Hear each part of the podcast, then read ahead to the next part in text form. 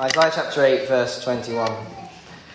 And when they are hungry, they will be enraged and will speak contemptuously against their king and their God, and turn their faces upwards. And they will look to the earth, but behold, distress and darkness, the gloom of anguish, and they will be thrust into thick darkness. But there will be no gloom for her who is in anguish. In the former time, he brought into contempt the land of Zebulun, the land of Naphtali. But in the latter time, he has made glorious the way of the sea, the land beyond the Jordan, Galilee of the nations. The people who walked in darkness have seen a great light.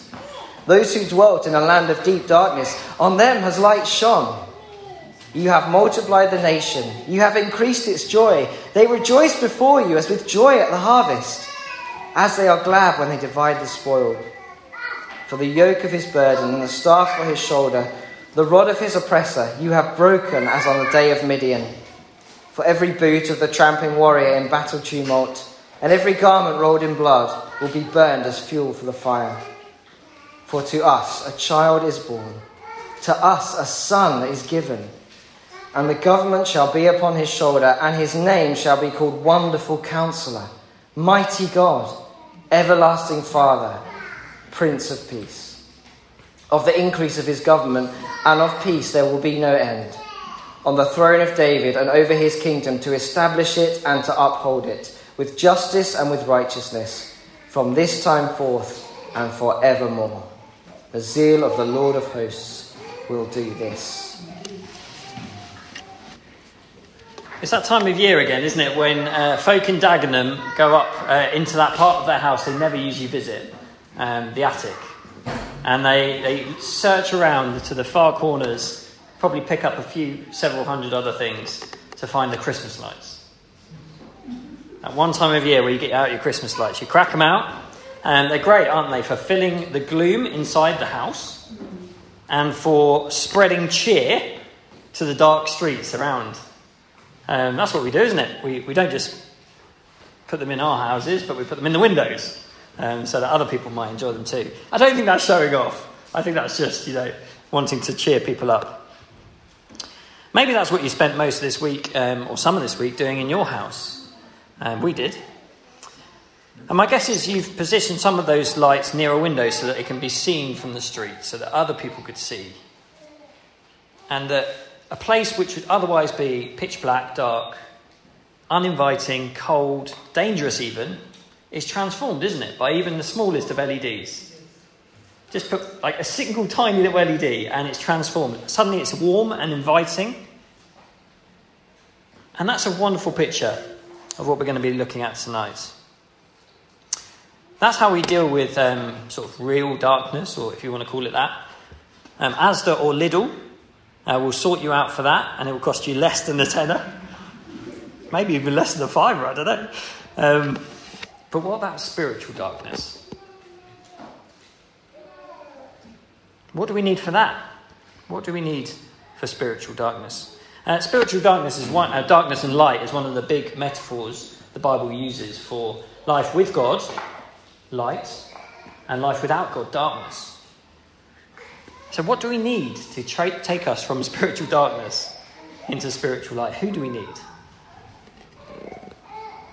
Um, uh, there's this other verse in the Bible that says that the people in Ephesians were without God and without hope in the world. And we heard a little bit of flavour of that, didn't we, in, in the, the, the first half of our reading, uh, the bit in chapter 8. But there is a massive turning point, isn't there? Does anyone sense that as we were reading it? Um, have a look down with me at um, verse 20, uh, 21 to 22. They will pass through the land greatly distressed and hungry, and when they are hungry, they will be enraged and will speak contemptuously against their king and their God, and turn their faces upwards. And they will look to the earth, but behold, distress and darkness, the gloom of anguish, and they will be thrust into thick darkness. Verse 1 of chapter 9 But there will be no gloom for her who is in anguish. And then from that moment on, you hear this wonderful list of what they will see. The people who walked in darkness have seen a great light. On them a light has shone. There's this massive turning point. And um, if you're not a Christian here today, I'd love you to go away with the thought that Christmas is the biggest turnaround. the biggest turnaround. And I'm not just talking about Japan coming back from 1 uh, 1 0 down against Spain, who could probably choke them to death with their passing strategy, talking about the World Cup. You know, they came back to win 2 1. I'm not just talking about that kind of turnaround. I'm talking about a wonderful turnaround of God turning our darkness, spiritual darkness, into light, our sorrow into joy, rejoicing we just heard about, um, our war, our kind of fighting with one another and fighting with God, as you just heard in those verses, to peace. These are the wonderful contrasts that you get in this passage. But how is it possible? Well, my prayer is that you leave here having heard of the only one who you need, the only one who can do this, and he is a great light and his name is Jesus. Um, so uh, that's what we're going to do tonight. Uh, we're going to look at a people in darkness in uh, 8, verse 5 to 8. And uh, we're going to look at the last, those last two verses again, just to see what the people uh, were, were doing, and what they thought of God, and uh, what that led to. You look down with me at 8, verses 5 to 8. Just over the page. The Lord spoke to me again, because this people has refused the waters of Shiloah that flow gently and rejoice over Rezin and the son of Remaliah. Therefore, behold, the Lord is bringing up against them the waters of the river, mighty and many, the king of Assyria and all his glory. They've, they've refused something, the waters of Shiloah. Don't worry about that. That's just in the Old Testament, the place that God gave them in the land where they could meet with him. And that was a sweet place beautiful place that they could meet with him. And they'd sort of like shunned that and they'd gone somewhere else. They'd gone to these other two kings uh, Red, uh, and they'd, uh, they tried to get Assyria on their side, as we heard last week. Um, they thought that's what they needed instead of God. So they'd replaced God. Today, that might be replacing God uh, in terms of what you think you need most. You know, your, your, your what you want in life, your career, your aspirations, your dreams. They'd replace God where He should be and put something else in place. And that God Himself says that there is a problem with that. He tells them what that problem is, and that actually the thing that they put in, in His place will destroy them. The king of Assyria is not just going to take out their enemies, the ones that are hoping that they would fight, the king of Assyria is also going to come against them. That's why it says, um, and it will rise over um, the waters of the river, mighty and many, the king of Assyria and all his glory, and it will rise over its channels and go over all its banks, and it will sweep on into Judah. Picture language. But the army is not going to stop at um, these other places. It's going to flood the banks and come over to Judah, which is where they are. So they refused God. They it put something else in place. And if you look down with me at verses 19 to 20 as well, just over the page, um, I'll read from verse 19. And when they say to you, this is the people saying, inquire of the mediums and the necromancers who chirp and mutter. This is what Isaiah says. Should not a people inquire of their God? Should they inquire of the dead on behalf of the living? To the teaching and to the testimony. If they will not speak according to this word, it's because they have no dawn. So the, the one of the ways that they replace God in their lives is that they don't even want to hear from God anymore.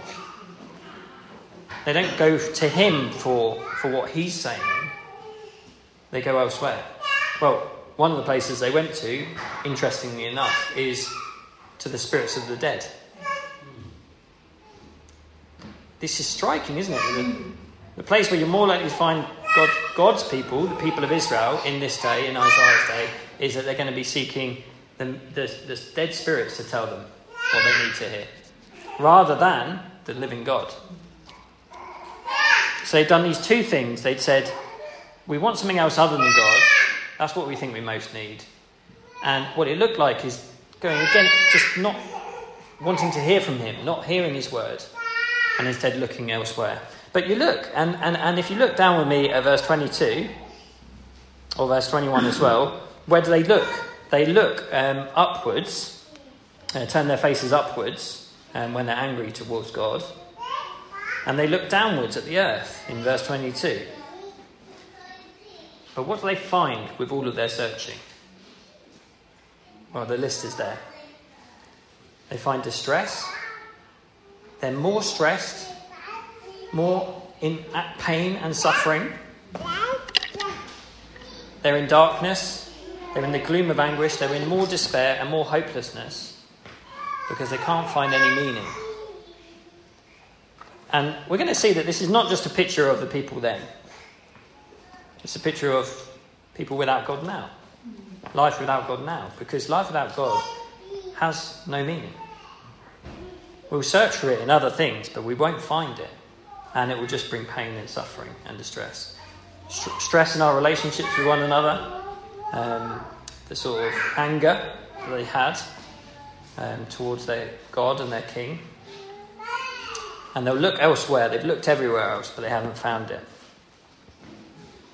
And perhaps maybe that's you. Maybe that's you. I know it was me. I looked everywhere else for meaning, purpose, and I didn't find it. And God's wonderfully calling them back graciously. He is gracious and merciful, isn't he? Because he's lovingly saying to them, This is what you need. He's telling them what the problem is. You're looking in the wrong place. What you need is me. Um, just uh, uh, then, as we go on to the next bit, um, so the people in darkness will see a great light, and that's in verses 1 to 2. But we'll look mainly at verse 2. But there will be no gloom for her who was in anguish. In the former time, he brought into contempt the land of Zebulun and the land of Naphtali. But in the latter time, he has made glorious the way of the sea, the land beyond the Jordan, Galilee, the nations. Don't worry about those places just yet. It will all become clear. Verse 2 The people who walked in darkness have seen a great light. Those who dwelt in the land of deep darkness, on them a light has shone. So if the first bit were true of people in darkness, and that's all the Bible told us, it would be a pretty dark message, wouldn't it? it would just tell us that we're in spiritual darkness, we've replaced God, we've shunned what He says, we looked in the wrong places, and there's only distress, darkness, gloom of anguish. And in one, in the last bit of that, they will be thrust into thick darkness. I think that's a reference to hell. That would be it. That would be stark, wouldn't it? That would be like the blackest message you could ever hear, ever. And yet we have verse chapter 9 and we have verses 1 to 2. And in verse 2 it says that the people who were in darkness have seen a great light. Those who dwelt in a land of deep darkness, on them light has shone. God surprises us with his mercy and grace. Grace means that he gives us what we don't deserve. And mercy means that he doesn't give us what we do deserve. Grace means he gives us what we don't deserve. And mercy means that he doesn't give us what we do deserve. Where he could give us that, he could give us what we've asked for a life without him. The meaningless, the emptiness of life without him forever. He could give us that. And he's under no obligation to do anything more than that. But he gives us his great light. He sends his great light into the world so that we may know him and so that we would be able to be with him. So um, you see that it's happening in this place, um, this northern, these two northern places in Israel, Zebulun and Naphtali. And then it says, the land beyond the Jordan, the Galilee of the nations. I just want you to hold on to that thought because the location is important. it's obviously unfamiliar names to us, right? Um, it's, not, it's not in Dagenham, okay? You won't find these kind of places just down the road. But the names are important because they tell us exactly where we're to expect this light to appear, where it's first going to appear. But it is a wonderful turnaround. As you look down that list, um, there's light instead of darkness, as we've just seen in verse 2. I think that's a, a spiritual light. It's knowing God and the knowledge of Him, being able to know Him. Because if spiritual darkness was not knowing Him, being without Him, then I think that's what that means. Um, in verse uh, 3, um, there's this joy. They rejoice before you as with joy at the harvest, as they are glad when they divide the spoil. That, that's, that's pretty joyful. You know, that's payday. You know, how happy are you on payday? I get a couple of nods, a couple of hallelujahs. Yes. Yeah, amen. Um, that's joy. You know, that's the joy that's being described here. And you remember, it was just sorrow and anguish before that. And now it's joy. It's t- God's, God's turning things around. And then, um, if you look down with me, um, he'll bring an end to their oppression in verse 4. The yoke of his burden and the staff for his shoulder and the rod of his oppressor you have broken. And then in verse 5, he brings it. none of the, the things needed that were needed for war will be needed anymore. They'll be burnt up in the fire. So he puts an end to all hostility. Hostility with one another, hostility with him. None of those things will be needed anymore. And how does he do it? Verse 6. We just sang about it. For to us a child is born, to us a son is given. And we're just going to spend the rest of our time thinking about this because this, this is how God is going to do that turnaround. He's going to do it through a child, a son, who is going to reign forever. He's going to rule forever. If you look down, it says, And the government shall be upon his shoulder, and his name shall be called Wonderful Counselor, Mighty God, Everlasting Father, Prince of Peace. Of the increase of his government and of peace there will be no end. Of the throne of David and over his kingdom, he will establish it and uphold it with justice and with righteousness from this time forth and forevermore. The Lord of hosts will do this. So it's going to be through a baby, through a boy. That's what we get here in chapter 9. What, hundreds and hundreds of years before the New Testament. And what that child is going to do, that boy, that son, he's going to rule forever. He's going to be the, the king forever, the one to rule. We've just had, haven't we, the Queen uh, die this year? Massive changing of, you know, for most of us, that's all we ever knew. Even the old ones. That's all we ever knew is that, that monarch. Her. Our noble Queen. And, and such that now we need to sing a God Save Our King. That's just, that's just weird. Got to take a bit of getting used to, isn't it? But this king, this child, this boy, this son, will rule forever. His, his rule will only increase and extend and endure. and that's the first thing we're told about this, this king, this, this boy, this child. But we are told a few other things, and we're told what he, he should be called in verse 6. And it, it describes uh, someone who is kind, both kind and powerful. We were thinking about this on Friday with the youth. Um, if you had a ruler who was just kind and not very powerful, you think, oh, it's lovely that they, they want the best for me, but that doesn't affect things. That doesn't help me at all because they're powerless to actually do anything about that. And this describes a, a, one the boy, the child, who is both kind and powerful. He is a wonderful counselor. He is a wonderful counselor. He cares. He'll look after you. He knows what's best for you. All of the things you don't know what to do, you don't know how to do, you know, what you, what you should do in the situation, he's going to, he has the answer for you. But he's also mighty God. He has the power to do something about it. He's a father figure. He will care for you. And that's also another description of the king and the one whom God is going to use to care for his people. And then the Prince of Peace.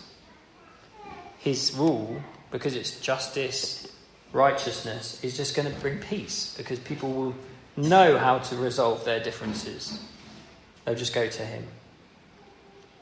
So there's all these different characteristics of this one this child, this son, this boy to be born. And I just want you to turn your Bibles to Matthew chapter 4, and it is quite a little bit further on.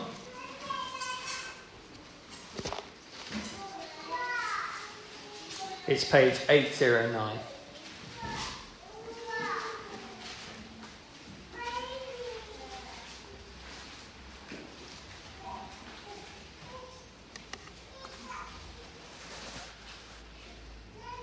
just going to read from verse 12.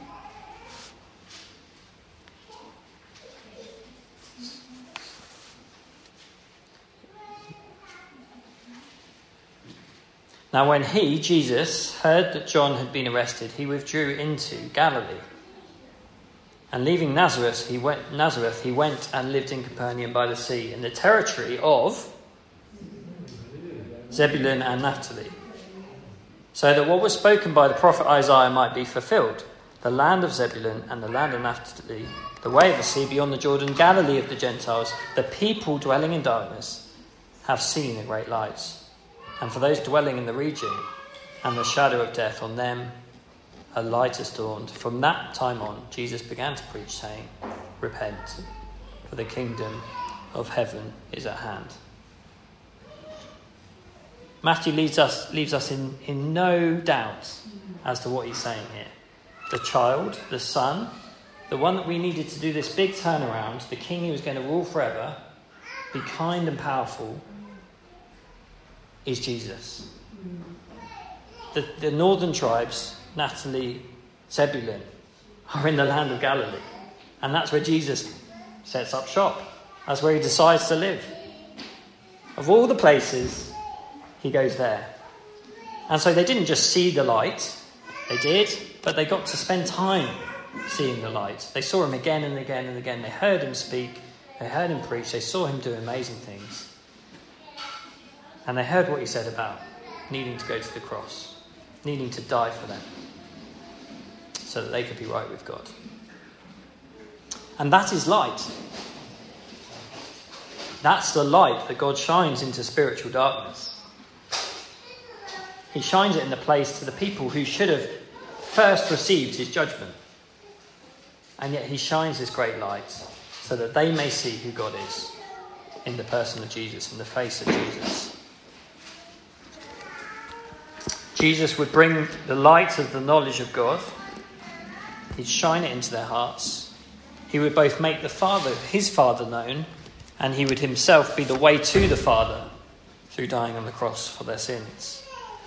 Elsewhere, Jesus is described as, uh, on a boat, um, looking at the crowds and seeing that they're helpless and harassed, and having gut wrenching compassion for them. He is, he is kind, he cares for them, he wants the best for them, he knows what they need. But he's also powerful, isn't he? I mean, he said to the, the storm, Be still, and it was still. He said to the, to, the, to the evil spirits who are in the man, Be quiet, and they were quiet. That's authority. So we have a king who will rule forever, a boy, a child, who has both kindness, compassion, and authority, power. Jesus. The light has shone. God has brought his light into the world. We're just going to spend a few minutes just thinking about what our response might be to that. Perhaps um, you've been around church a while and you've heard these things before, and it is just worth seeing that the people in darkness in Isaiah's day were those who had the Bible. They knew what it said, they could probably tell you what it said. And maybe there, there was this whole bunch of complacency wrapped up in that. Because I understand what the Bible says, and I think I know what it means. Because I've been brought up with, unbe- with believing parents, I've got what I need. Mm. And if their hearts are unchanged, their heads can be really busy, but their hearts can be cold towards this God, the God who saves. And God sent Jesus to be the light, not just to those who've made a mess of it all and who are obviously going the wrong way, but also to those who think they're good or that they can be good enough. They need Jesus just as much. Um, if you're a Christian here today, um, I'm just going to share with you uh, a short section from John. Um, you don't have to turn to it. It's John chapter 8.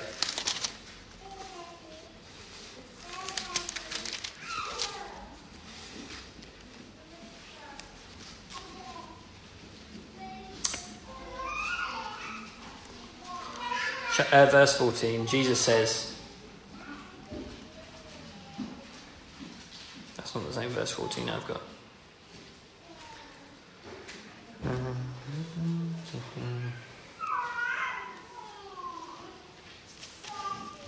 Okay, I think we're in Matthew, sorry, wrong part of the Bible. Yeah, 5 verse 14, sorry about that. Matthew 5 verse 14. Jesus says this If you're a Christian here today, Jesus says, You are the light of the world. He says this A city set on a hill cannot be hidden, nor do people light a lamp and put it under a basket, but on a stand, and it gives light to all in the house. In the same way, let your light shine before others, so, so that they may see your good works and give glory to your Father who is in heaven. Jesus' promise here to those who are Christians, who are believers, is that both He is the light and that they are now light. His light to the dark world around them. My encouragement to you from this passage today is to pray, if you're a Christian. Why not pray that God would put you into people's lives such that you feel some of the darkness of life without Him? We can live comfortable lives, can't we? We can think, I'm just going to live my own life and not mind my, my own business and not get involved with other people. But that would be like putting your light under the bowl.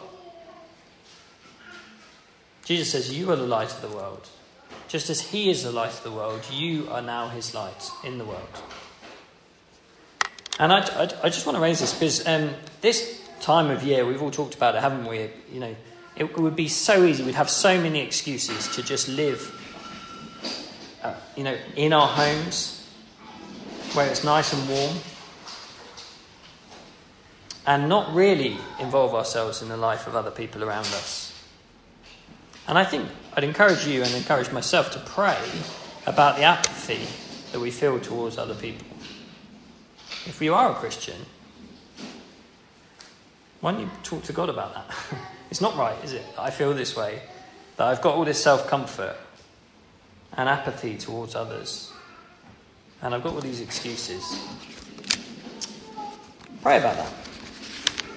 Because Jesus says that people living in spiritual darkness need his light. And that means that the people who are right next to you on your street, people who are in your family, people who are in your workplace, they are in a spiritual darkness. They don't know Jesus. And you do. You have a wonderful counselor, mighty God, everlasting Father, Prince of Peace. And we get the wonderful opportunity to just share that with people. It couldn't really be easier for us in many ways. You think about it, we live in England. No one's going to arrest us. No one's going to shoot at us. And people are there. And we get to share. And it's Christmas time as well. That's the other thing. We get to share about Jesus. And yet, if you're anything like me, this, I, don't do that. Maybe I think I'm too worried about what they're going to think of me. But we have received light. The light has shone into our hearts, 2 Corinthians 4, verse 6. He has shone the light of the knowledge of God through the face of Christ into our hearts, so that we may be light. So we may share Jesus. And all the more at Christmas time. That'd be a wonderful thing to pray for yourself for these coming weeks. Thank Jesus that He is the light. Thank Jesus that you are the light of the world. That's what He says about you. And ask for Him to help you to do that. Or to give you the desire to share Jesus with others. He's who they really need. I said at the start that um, if you're not a Christian and you're looking into this, my prayer would be that you would meet or hear of the one who can bring light to your spiritual darkness. The thing about being living in spiritual darkness is that you won't know you're living in darkness. One of the very nature, the very nature of living in spiritual darkness is that you won't know it. But maybe something that's been shared this evening, maybe some of the despair, the hopelessness, looking elsewhere, maybe, maybe something of the broken relationships, the, the anger and unforgiveness that you, you notice in your relationships with other people. Maybe some of that darkness, God has just been putting his finger on, just been showing you a bit of it. And he's doing that out of love, out of mercy, out of grace, so that you might know the one who is light, that you may come to his Son, the King, the one you desperately need.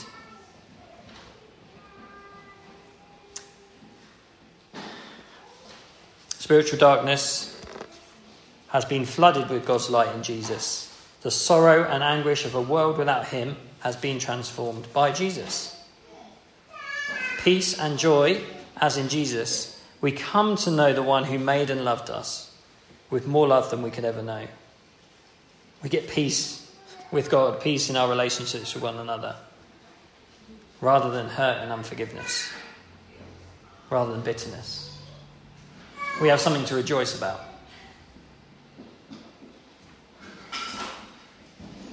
And I just want to leave you with that verse. If you're not a Christian here today, uh, the verse from 2 Corinthians 4, verse 6, and um, you don't have to turn to, it, turn to it, but why don't you turn this verse into a prayer? It says this For God, who said, Let light shine out of darkness, made his light shine in our hearts to give us the light of the knowledge of God's glory displayed in the face of Jesus. God, who let, said, Let light shine out of darkness, made his light shine in our hearts to give us the light of the knowledge of God's glory displayed in the face of Christ. It'd be a great thing to take that and turn it into a prayer. Ask God, God, would you, you made light shine out of darkness when you created the world. Would you shine your light, the knowledge of your glory, into my heart? Would you show me who Jesus is? And you know what? It might be a bit scary, but he'll answer that prayer.